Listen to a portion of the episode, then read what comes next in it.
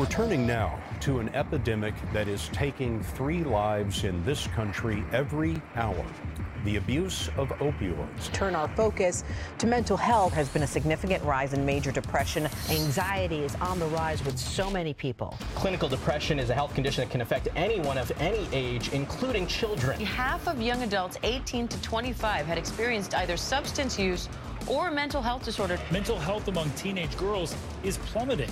57% of girls reported feeling persistently sad or hopeless. Self neglect leading to burnout. The rate of major depression has continued to increase. Nearly one out of every three American adults reported having symptoms of anxiety or depression. Increase of poor mental health. You guys are in for a treat today. We are in week two of our mental health series. Last week we talked about burnout. Tonight, today we're talking about anxiety, and uh, you are in for a treat with a special guest. Uh, he is the married and life pastor at Bayside Church in Granite Bay. He's a husband, he's a father, he's a writer, he is an extremely gifted communicator, and he's an amazing golfer. Will you please join me in welcoming Pastor Kevin Thompson to the stage, Shelter Cove? Thanks, Jeremy. Thanks so much. Always fun to be here at Shelter Cove. If you have your Bibles, I hope you do, turn with me to 1 Peter chapter 5. Take out your sermon notes. In just a moment, we're going to look at a section of Scripture there. Uh, it, it's just an honor to be here. I, I, hope you don't take for granted what God is doing here.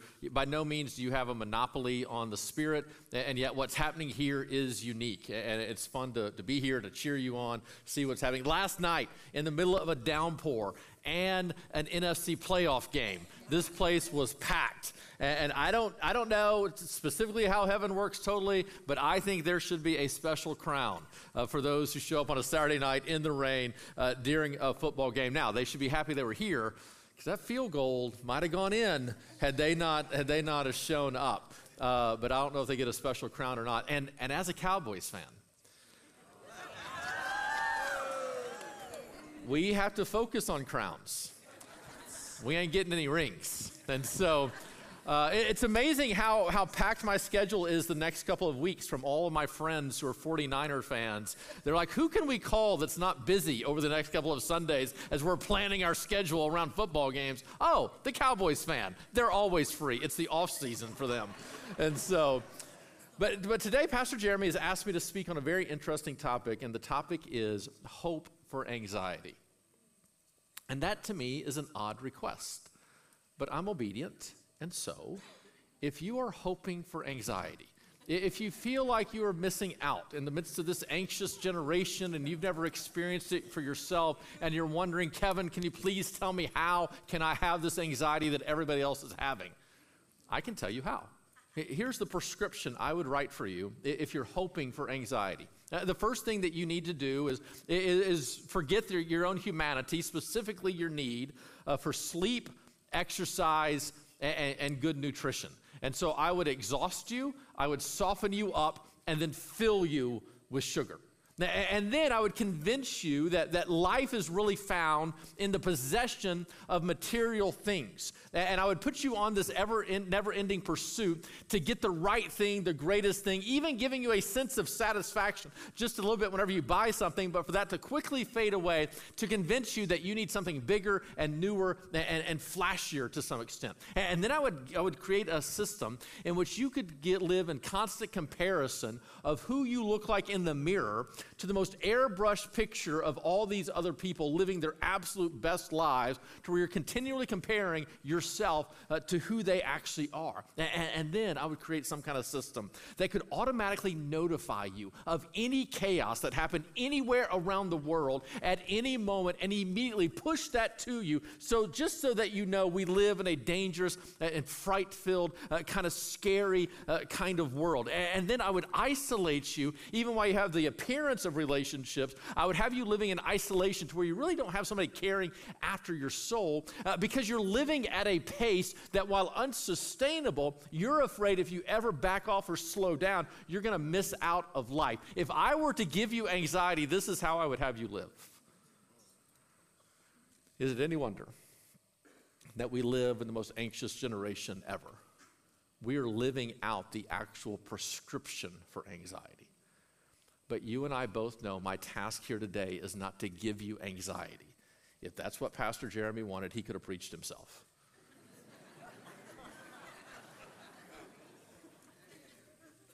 Instead, what we're going to look at is how can we actually lower our anxiety? How can we understand it in a better way? And for that, we need 1 Peter chapter 5. Let's start reading in verse number 6. Humble yourselves, therefore, under God's mighty hand, that he may lift you up in due time. Cast all your anxiety on him because he cares for you this word anxiety, we're blessed to live in the day in which we live. There's the DSM 5. We can give you the actual scientific definition uh, of what anxiety means. But back in biblical times, they didn't, they didn't have that kind of clarity. So, so there's a group of words of, of anxiety, of fear, of, of cares that, that are intermingled in Scripture. But the basic concept is there is this internal kind of angst, whether seen or unseen by other people. We carry it, we possess it, we know it. This internal angst that's having a negative impact on our own personal lives, our own mental health, our relationships uh, uh with other people. And so whenever it comes to anxiety, all of us experience anxiety some of the time. It's just part of the human condition, part of the human uh, nature. We can experience situations, circumstances that rightly create within us a, a, a nervousness, an anxiousness, an angst uh, of some sort. And so a diagnosis that can come your way, a, a test that you don't know, the, the global economy, uh, elections, and uh, uh, children making questionable decisions, parents who are aging, our own bodies uh, that are changing. All of us can go through situations or circumstances in, in which we experience anxiety. And yet, some of us experience anxiety all of the time. There's just some who, who, who maybe because of nature or, or, or nurture, they're just wired a, a, little bit different, maybe because of training. And so, if, if you have military experience, a, a, first responder, law enforcement officer, you've actually been trained now, and a byproduct of that training can be this kind of internal angst at, at all times, this alertness of, of what is actually going on. And so, while all of us experience it some of the time, some of us experience it all the time. And, and and I kind of fall in this latter category. And, and so you have things like generalized anxiety disorder, you have a social anxiety disorder, being around people, you have separation anxiety disorder, being separated from those that maybe you love, you have certain kind of phobias uh, of what is taking place, and, and then you just have being a pastor. That, that's what I feel, that's what I feel my, my diagnosis would, would actually be. But, but I fall in this latter category of, of Ever since I, I, I can remember, I, have just always had this kind of internal nervousness to some extent. I think I told you the story last year, uh, but I can't remember it. If I can't remember, you probably can't either. Uh, but uh, I told the story that a friend of mine back in Arkansas, he called me one day and said, Hey, do you want to go to lunch? And, and I said, Yeah. He said, Well, my wife is, is coming with us. Do you mind mind joining us? I said, no, I'd be happy to. I felt like I'm in high school all over again, the third wheel in, in the midst of a, of a date. It'd be great. And so we're sitting there talking, and as we're talking, the wife looks at me at one point and goes, Hey, you're not paying attention to me. And I went, Yeah, you're not my wife. Like, like I'm not responsible for this at all. I haven't made any vows to you whatsoever. I, I, I'm just having lunch in this moment. I didn't actually say that. I thought it, but I didn't actually say it. She goes, she goes what, What's going on? I said, well, well, there's an elderly lady just right behind you that's having a difficult time chewing up her food. And so even as you're talking, I'm wondering, is she going to choke and do I need to go save her life? And then she very insightfully asked this question What else do you see? So, what do you mean? We're, we're sitting in a small restaurant, maybe 10 tables that are occupied. She goes, What else do you see?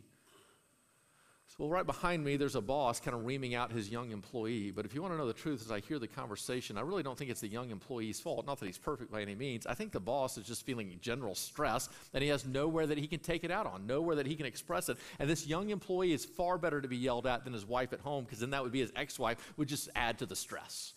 If you look over in the back corner, there's a mom and like a four year old kid, and you can tell the kid just desperately wants his mom's attention, but she's stressed out. She's on her phone. She's trying to take care of something. So he is acting out, which ironically is actually now causing her to give him attention, but she's, she's rewarding his bad behavior, which is going to write a, a, a brain map now to him that the way I get my mom's attention is through bad decisions, which is not going to be very much fun whenever he's a teenager. And if you look up at the front, there's three guys who are eating, elderly guys. They're in here all the time. Normally there's four of them them, but the last time, the fourth one didn't look very good. And now I'm wondering, is he in the hospital? Is he sick? Do I need to go check on him in, in, in some regard? And you notice this party over here, it's a work group that, that's celebrating a birthday or retirement or something, but notice the person at the end. For some reason, they're not in on the conversation. I wonder what it's like to be part of the group, but actually to be outside uh, of the group. And if you notice the waitress, the waitress is married to the owner of the restaurant, which by itself is a difficult relationship to actually have. And if you notice, she's not as playful, as jovial as she normally is, very kind, no question. But I wonder if the weight of the restaurant is now bearing down on the weight of the relationship, and I worry about their marriage. And she goes, Why? Why are you sitting here eating barbecue thinking about all those things? And I said, I know no other way. It's just how my brain kind of, operates. And, and, and now, now notice this that, that ability which creates anxiety also comes with, with tremendous good. It's that ability to be aware that causes me to walk into a restaurant and, and generally speaking, uh, notice people that I know to where I'm not a rude pastor. Instead, I go over and, and I see what's going on. It's the, it's the ability that causes me on a Sunday morning to, to might recognize a face and, and, and a strain in a face that I normally don't see and to, to ask about it, to call out, to show compassion uh, to the person. It, it, means that I'm, I'm good to have around, generally speaking, because why I'm, I'm loud here, I'm quiet in the rest of life, and I'm observing. And so if you're in danger, danger, if there's something that's not going well, I can jump to activity where other people might miss it. It means at this very moment, I can look at your face to figure out have I made my point? Do I need to add more? Do I need to explain more? Do I need to entertain by adding a story in some way? Do you recognize the length of the sermon is primarily determined by the look you're giving me right now? So there's all this positive that now comes with, with this negative. I, I, I view it like a, a metal detector. And imagine if you're going to get a metal detector and go out to the beach. You got to figure out how to tune that detector. Because if you, if, you, if you don't tune it sensitive enough, you can miss treasures that are underneath. So it has to notify you, it has to be aware, alert. But if you tune it too sensitive, it's going to endlessly notify you and not be useful or helpful in any way whatsoever. And, and I think for a good number of us who live with anxiety all the time, it's like a two headed coin, two sided coin. There's a, there's a very positive aspect, and, and then there is this, this kind of negative side of what's going on. And our goal now is, is not to, to, to turn off our anxiety. And so often we think in, the, in these grand polar opposite terms as this, as if anxiety is a light switch, and you and I need to learn how to go flip it off in, in this moment to where it will all go away. But in reality, I don't think that's the way it works. I think the question becomes how can we dial it down? If, if you can operate at a seven and function pretty well, but your anxiety gets up to an eight and it becomes overwhelming, how can you dial that back down to a seven? What does that actually look like in this moment? First Peter now, the apostle is writing to a church that's going through amazing persecution. So he's writing to a circumstance that he can't remove people from, but instead he wants to empower them in the midst of that suffering and, and what is actually taking place. By the time we reach chapter 5, he, he opens the chapter by talking to leaders, and, and he gives advice that all Christian leaders need to hear. He says, hey, don't use your position for your own financial gain or your own reputation. Instead, serve other people well. And then he starts talking about to, to young people within the church. He, he, gives them a call to humility. And you can almost see how the preacher works. That even as he gives a specific admonition to a group of people, he recognizes that, that there's a universal application to this. And, so then we get to verse number six, in which he calls everybody now to, to humble yourselves. And it's in that context of humility that we then actually get the mention of anxiety. And, there's a correlation there that I never would have seen apart from Scripture. But notice what's happening in these, just in these two verses. There are three words that are kind of prominent here, two that are explicitly stated, one that's implied. And, and those are the words uh, humility, anxiety, and courage. And, and, and so Peter is now calling the church to humility, to humble themselves not only to each other, but actually calling them to humble themselves even to non believers, to non Christians, even to an evil empire. Humble yourselves that now, even to this evil empire. And yet he knows that even as he calls them to that humility, that approach, that is naturally going to create anxiety within them. He doesn't guilt them or shame them for having that anxiety. Instead, he then implies, even as you feel that anxiety, now act in courage to still obey what God has called you to do and not just what you feel in the moment. Psychologists tell us that there are basically three, three needs that all humans have that we have a need for agency, a, need as an individual to have some control over our own lives. And, and yet, even as we have a need for agency to control our own lives, we also have a need for bonding, to where we need to connect with others. We are created now to live in the midst of community. And so we, we need agency by ourselves, we need bonding with other people. And, and, then to make life work, there needs to be some kind of predictability, some, some sense of certainty. That, that I need to know if, generally speaking, if, if I do A, B uh, then happens. If I save money, it will still be there in retirement. If I say I do, uh, I and my wife will be faithful uh, to one another. We need some kind of predictability, some kind of certainty. So, so we need agency, bonding, and certainty. The ABCs agency, bonding, and certainty. And whenever we don't have one of those, a negative emotion tends to express itself. And so, whenever we don't have agency, that tends to express itself as anger. It's why somebody can have a hidden addiction and nobody knows about the addiction, but everybody sees the anger. It's because the addiction is stripping that person from being able to control either their whole lives or one aspect of their lives. And whenever we begin to lose agency, anger begins to express itself, even if it's not the context in which that agency is being lost. Whenever we don't have bonding, connection with other people, that tends to express itself as sadness or also shame. We feel isolated, something's different about us. So if your child comes home from school on, on Monday and, and you can tell they're sad or, or they look like they're shamed, chances are some relationship at school was, was fractured that day. Uh, maybe a teacher they're close to said something that was a little bit cold, or, or, or, a classmate, they embarrassed themselves in front of a classmate in class, or something happened on the playground. If you see the sadness, ask about the bonding. And when you and I do not have certainty, when there's not some kind of predictability about how things are going to go, the negative emotion that is then expressed is that of fear or anxiety.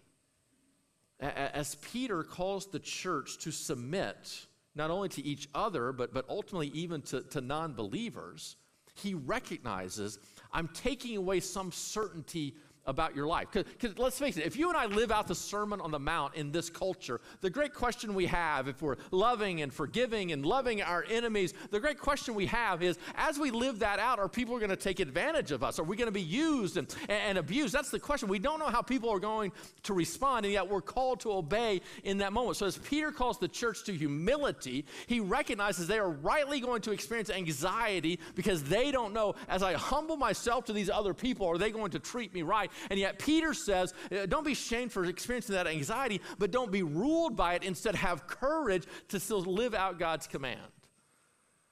And that's the context in which anxiety is brought up in 1 Peter chapter 5. And then he gives them tools of how to deal with that anxiety. Notice, notice he doesn't guilt them for having it.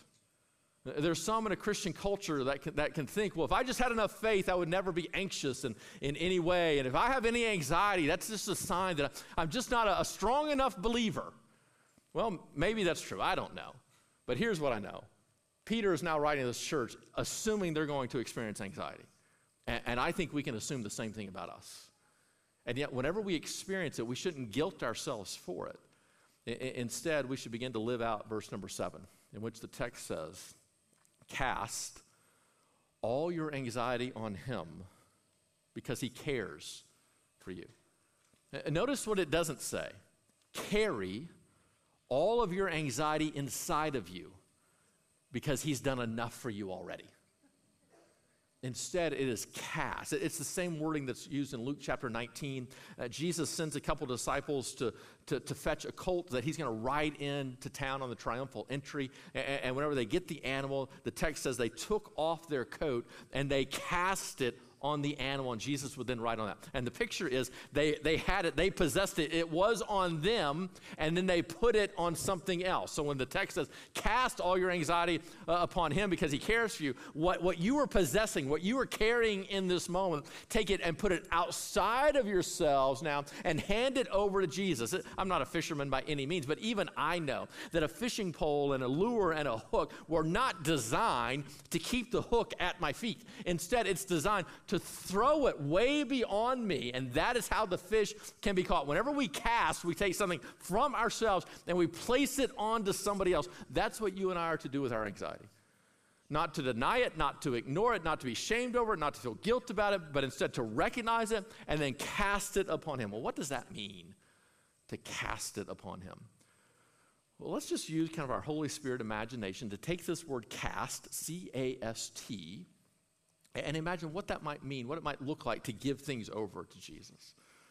So, the very first idea is with the C. You and I need to call it what it is. We have to call it what it is. Psychologists have a phrase, it's called name it to tame it. And the idea is that the moment you name something in your life, it actually begins to lose some of its power and control over you. Whenever you can identify, here's what is actually going on, it, does, it doesn't remove all of its power by any means, but it begins to minimize it. Because w- without a name, something doesn't have borders, it doesn't have boundaries. And so it, it can seem overwhelming in so many ways. And yet, whenever something has a name, it's identifiable. There it is. That's what it is. That's what I'm actually dealing with. You and I need to be able to call anxiety what it is. And yet, so often, we can walk around with it and not recognize it, not understand the signs or the symptoms within us, not see it within other people. I, I saw a meme a couple weeks ago coming out of the Christmas break, and, and the meme is, is, a, is a little boy holding his stomach, and, and the mom standing there, and, and the meme basically said this the mom said, Hey, you ate 45 donuts and drank 37 Cokes every day of Christmas break without your stomach ever hurting. Don't tell me it hurts now that you have to go back to school today. Okay, totally understandable, right? But here's the reality if your child never has a stomach ache in the summer and suddenly gets it the morning of school, that is not your child playing you, that is your child experiencing anxiety.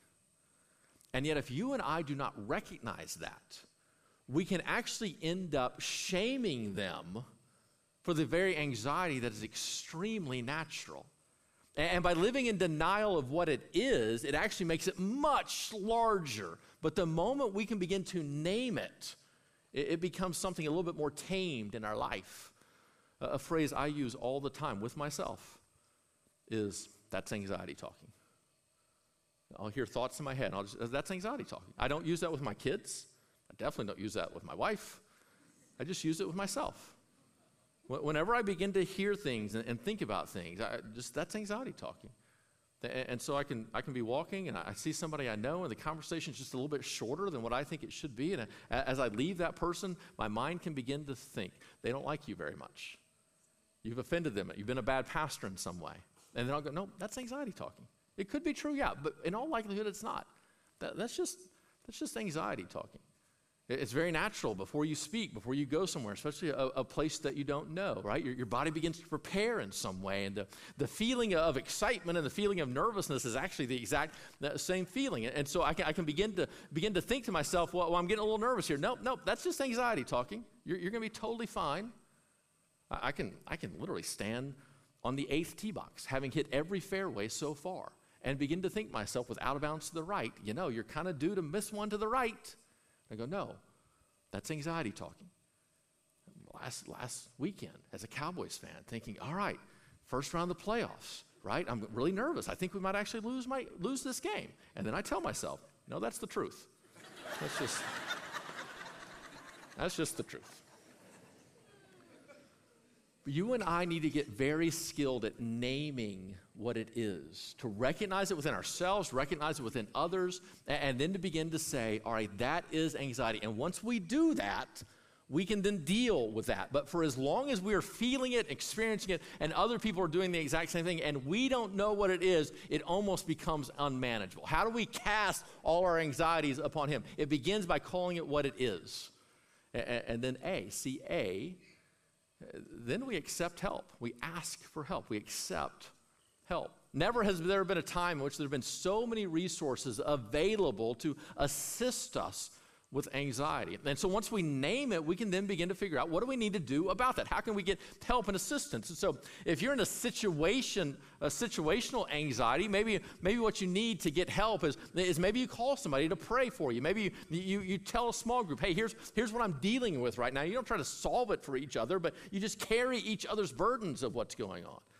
Uh, but for others of us, what it means to accept help might mean that, that we need some counseling and, we recognize we, we, we can't do this on our own. And, so maybe in your marriage or individually, you want to open up your, your notes today and, and, find some resources that are there and, and just go talk to somebody about it, a, a professional that can kind of see what's going on.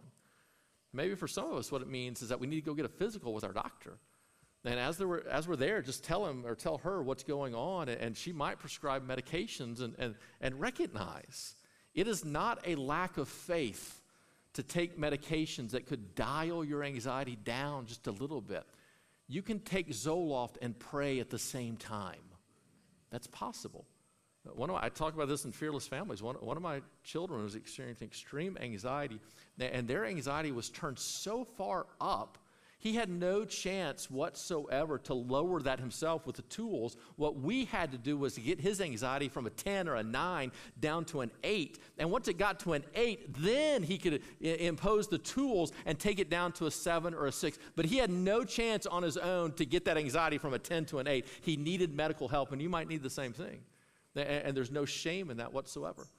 What it means to accept help might mean to, to all of us to live out the spiritual disciplines it's no accident that in a day in which Sabbath and, and tithing have decreased, that anxiety has increased.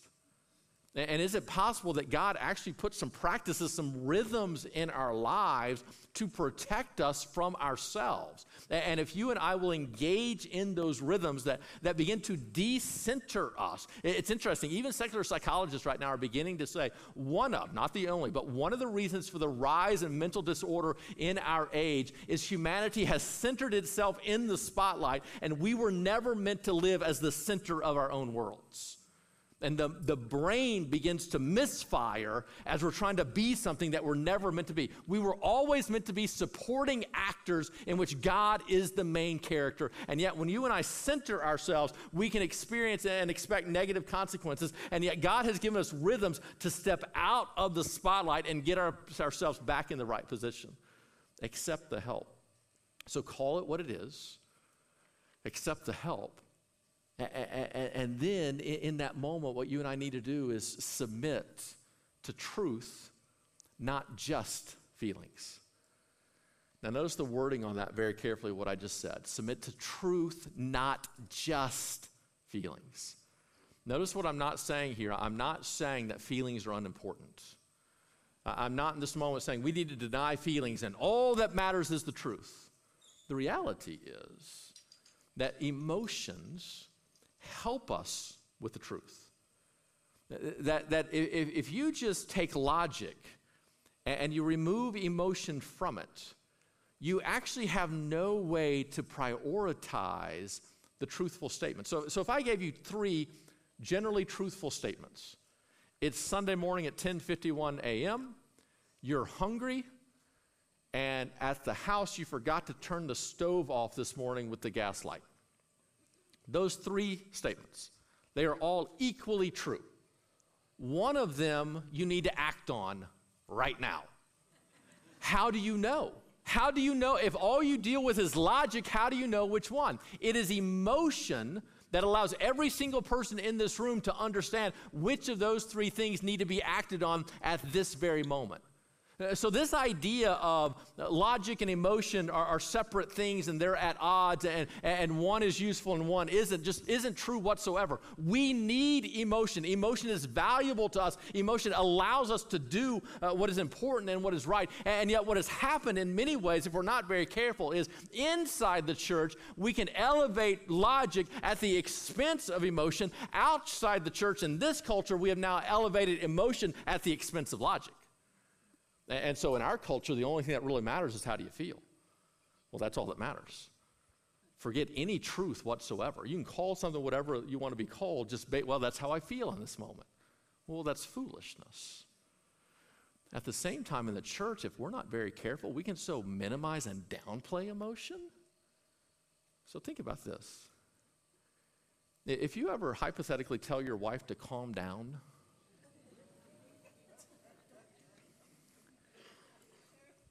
you know which one of you actually isn't handling emotions right at that moment? It's you. Telling somebody else to calm down is generally a sign that I am overwhelmed by your emotion. And because I can't handle it, I need you to change. Even though in the moment we think we're the logical ones and they're the irrational ones. But we have to find a way to wed these two things together in a proper way, to, to understand it now in a, in a meaningful kind of emotions matter.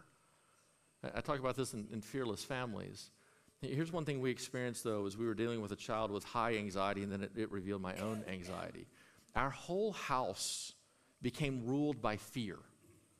And every decision we made as a parent became as the byproduct of fear. Until one day my wife recognized what we were doing and she said, Kevin, we got to stop. We got to feel fear, but we got to parent out of love. However they feel about it, we got to parent in this way. We got to act this way in our own lives. And, and, and, what happens so often is we hand the, the car keys of our lives over to fear, and fear is a horrible driver. Instead, you have to give the keys to your life to the way of love. Imagine if you have a child who's afraid of, of, of swimming, they're afraid of water. There's three general ways you can parent that situation. Some would say, okay, you're afraid of water, emotion is primary. I'm never going to take you around water. We're not going to go swimming. We're not going to go to the beach. I'm going to keep you away from the lakes and, and from the rivers. We're not going to go chasing waterfalls. We're not going to do anything like this. Not often you get a TLC quote in church. This is, this is highbrow stuff we got going on right now. And so, literally, you can think to yourselves baptism weekends next weekend, we're skipping, we're going to watch online. I'm going to save you from water. And if you do that for the rest of your lives, the child will be afraid of water. And then there are others who ignore emotion, just elevate truth, and they're like, oh, you're afraid of water? There. and they, they, just, they just force immersion and throw you in that moment. And if you do that for the rest of your life, your child will be afraid of you. But a good parent weds truth and emotion together. Oh, you're afraid of water? I get that. That can be dangerous. We got to learn to respect it and treat it right. At the same time, it can be a lot of fun. Hey, would you take my hand and let's just walk toward it? And whenever you get nervous, squeeze my hand so I can know what you're feeling. And then we go and squeeze my hand. All right, let's take a step back. Let's, let's go closer. And, we step back until finally we get to the edge. And then the, then the question becomes hey, hey, what if we, we stick our hands in? Hey, what if I sit down and put my feet in while you stand here? What if I sit down and put my feet in and you sit down beside me and put your feet in? Uh, what if I get in the water while you sit on the side? Uh, what if I get afloat and I put you on top of the water and I hold on to the raft? Uh, what if I put you on top of the water and then I let go? Uh, uh, of the raft. Uh, what if you stand in the water with me and we hold hands? What if you stand in the water with me and, and we let go of hands? what if you stand in the water and I now sit uh, on the side? What if you stand in, in, the water and I now stand on the side? Uh, what if you stand in the water and I go inside for a little bit? And if you'll approach it in that way, chances are not only will your child in all likelihood overcome their fear of water, but then from that moment on, any fear they face from that moment on, not only will they have the tools to confront it, know how to confront it, they'll also have the support in the community to do it with. You recognize that's what this community, that's what Modesto needs from this church. You see, there are some who elevate emotion. And so, if you have a friend who doesn't know Jesus, you see, because the reason a lot of people don't come to Jesus, there, there's various reasons, but one of the reasons is they're afraid. They're afraid about what it's going to cost them, what it's going to demand of them. What does that even mean? I don't even understand it. And, and, so they're afraid of that. And if you elevate emotion and you have a friend who's nervous about Jesus, you'll sense that. And if you elevate emotion over truth, you'll never bring Jesus up. You'll downplay your own faith. You won't talk about what God is doing in your life. And literally, you will keep the peace, the pseudo peace, even as you are sending them to hell. But at the same time, there are some who, who, diminish emotion and just elevate truth and go, Oh, you're afraid of Jesus? Let me take my Bible and beat you into submission. And, and, what Modesto needs is for Shelter Cove to be the friend who neither elevates truth or emotion, but instead weds them together and comes alongside of people who are afraid and say, okay, let me grab your hand and let's begin to walk toward Jesus. And if I take you a little bit too far, I'm going to back off. But then we're going to keep on going until eventually, hopefully, you make the decision on your own to love him. That's what Modesto needs from Shelter Cove. But to do that, we have to submit to truth, not just emotions. So, how do we cast all our anxieties on Jesus? We call it what it is, we accept help, we submit to truth, not just emotions. And then finally, we trust God with the outcomes. We trust Him. Now, now I notice and I recognize that if, if you don't know Jesus, the, the idea of trusting a higher power with your life is in and of itself anxiety ridden. One of the last times I was here, I talked about that little book, Stay in Your Lane, remember that idea of what's mine, what's theirs, what's God's. Control what's mine, influence what's theirs, accept what's God's, right? know the CIA, the CIA knows you, right? Anxiety so often is me not controlling what I do control my diet, my exercise, my inputs, all those things, and attempting to control what's theirs and what's God's, what I can't control. And one of the ways I dial down my anxiety from a seven to a six is to come back and say, okay, Kevin, what is yours? Control that. What belongs to them? Influence that ultimately what belongs to God, just accept it and, and trust Him with the outcome. Now, why can we do that? Well, the text already tells you. Cast all your cares upon Him. Why? Because He cares for you. Cast all your anxieties upon Him because He cares for you. You and I have a God who has proven His care and concern and compassion to us to such an extent that we can now take the most vulnerable parts of who we are and hand it over to Him because we know that He is going to handle it in a right way. It's the whole story from Genesis uh, to Revelation. We were created at an overflow of God's love. It was His compassion that even caused the creation, as evidenced by the fact that when our first parents re, uh, rebelled, God didn't just wash His hands of it and go, "Oh, let's start again," or "I don't, I, I wish I wouldn't have done that." Instead, he, he, he reveals to them a plan that He had long put in place to send His Son Jesus. The story of the nation of Israel that God chose them uh, to show his compassion to them. And even though they rebelled and walked away and were fickle in so many ways, God was steadfast and faithful at every moment, always there uh, to welcome them back. It's the story of Jesus coming in the form uh, uh of a baby now in humility, now uh, being able to where we can approach him and understand who he is. We see the compassionate eyes uh, of Jesus as, as he saw the leprous man that everybody else began to overlook. He, he listened to the bleeding woman that everybody else had begun to drown out. He welcomed the little children uh, uh unto himself. It's Jesus in compassion who even hung from the cross in that moment. Wasn't even thinking about himself, but it said, Pray, Father, forgive them, for they know not what they do. To look at his own mother and, and to care for her, even in the midst of his dying words. This is a compassionate God that now has proven to us time and time again that he sees you, that he loves you, that he cares for you, that he's asking you to speak to him. He wants to hear the concerns of your own heart with the promise that his Holy Spirit is going to be at work within you to take care of whatever situation or circumstance you are with. I understand the nervousness of handing over your life, of handing over outcomes, of entrust, just submitting to somebody else. I understand that. But God has proven himself worthy of your own heart, and he will treat your heart better than you will treat your own heart. So you can trust him. So you can trust him. So, whatever situation or circumstance you're in right now, you can ask the question God, what is mine? Let me control that. And then in open hands begin to say, okay, God, the rest of this belongs to you. And so for some, when it comes to anxiety, that's all you have to do, and it will go away.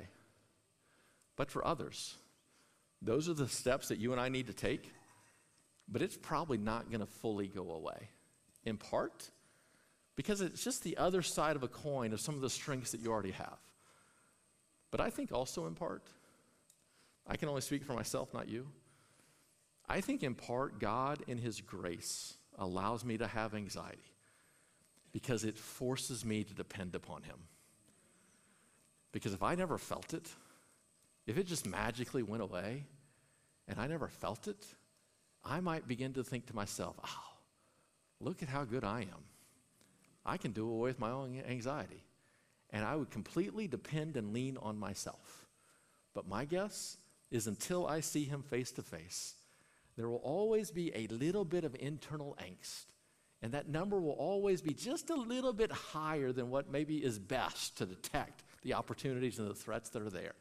And because that's a little bit higher, I have to, on a daily basis, cast all my anxieties upon Him. And it reminds me that He cares for me. Would you bow your heads in prayer? There's some in this room who that sounds appealing, but you can't do that because you don't know Him. And maybe you've heard about faith, you've seen it, you've been around, but maybe this just kind of explained a little bit of your life today. Whether you're in this room watching, in the overflow room watching online, if this just kind of made sense, there's a reason for that. Scripture knows what it's talking about. And if this made sense, I wonder how much more of the God story makes sense. And maybe today is the day that you finally trust Him completely. And you can do so right where you are. In the same way, within your own words, how I did May 5th, 1988, on my bed as a little boy, you can just pray, God, I need you. I don't know everything that it means, but I trust you. And I want to surrender my life to you.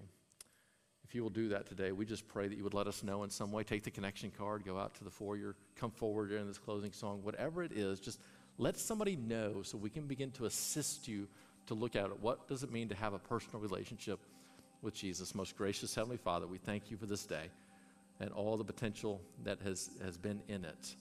Now use this response time to have us, the power of your Holy Spirit, respond however you would choose in each of our individual lives. It's in Jesus' name that we pray. Amen. Can we appreciate Kevin and the powerful message he shared with us today? You know, right, right now in our service, I want to invite our, our decision team to come forward. And here's, here's how we're going to respond. Um, I just want to invite you, if you're here today and you've never given your life to Jesus Christ, if you've never admitted the fact that you are a sinner and you need a Savior, today is your day to give your life to Jesus. Now, you can do that upstairs in the loft, our team's up there. You can do that online by sending a message. But this is the single greatest decision any human being could ever make is to say, I'm a sinner, I can't save myself, and that's why Jesus came to die in my place for my sin, to rise from the grave three days later, proving victory over sin and death so that you can be right with God. And so I'm going to invite you to stand right now. And we're going to sing. And as we sing, if that's you, I want to encourage you to do what people have done at our other services this weekend. Come forward. Our prayer team will take you by the hand and we'll go to the prayer room and we will help you. We will encourage you as you make the greatest decision of your life.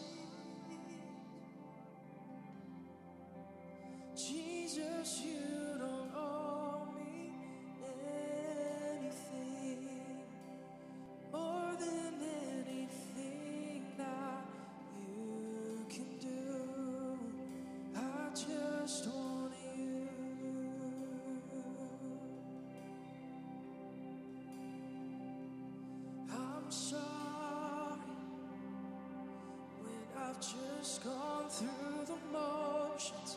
I'm sorry when I just sing another song. Take me back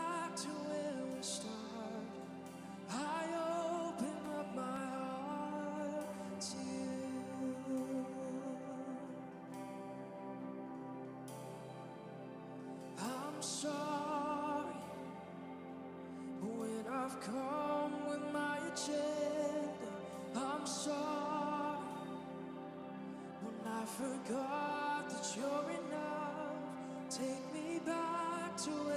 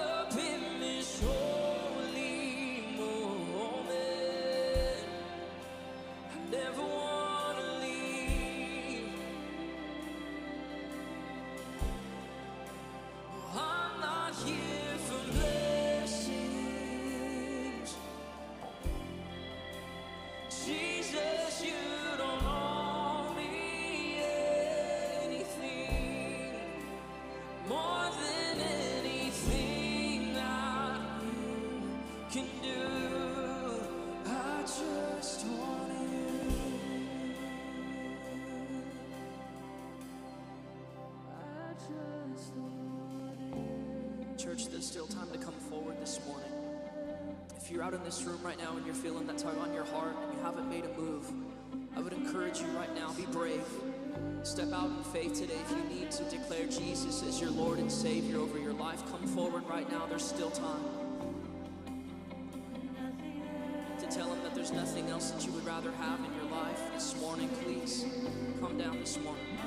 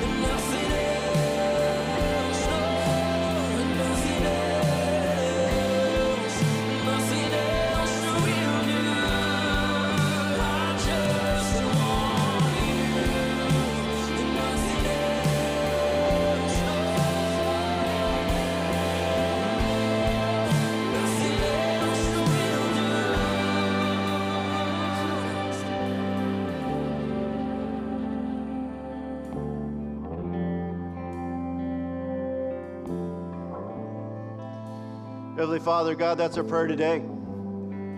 So we just want Jesus. And so would you lead us and guide us and encourage us as we leave this place to be lights in the midst of a dark world, to give us hope when we're hurting. And God, uh, just use us in any way you desire. We love you.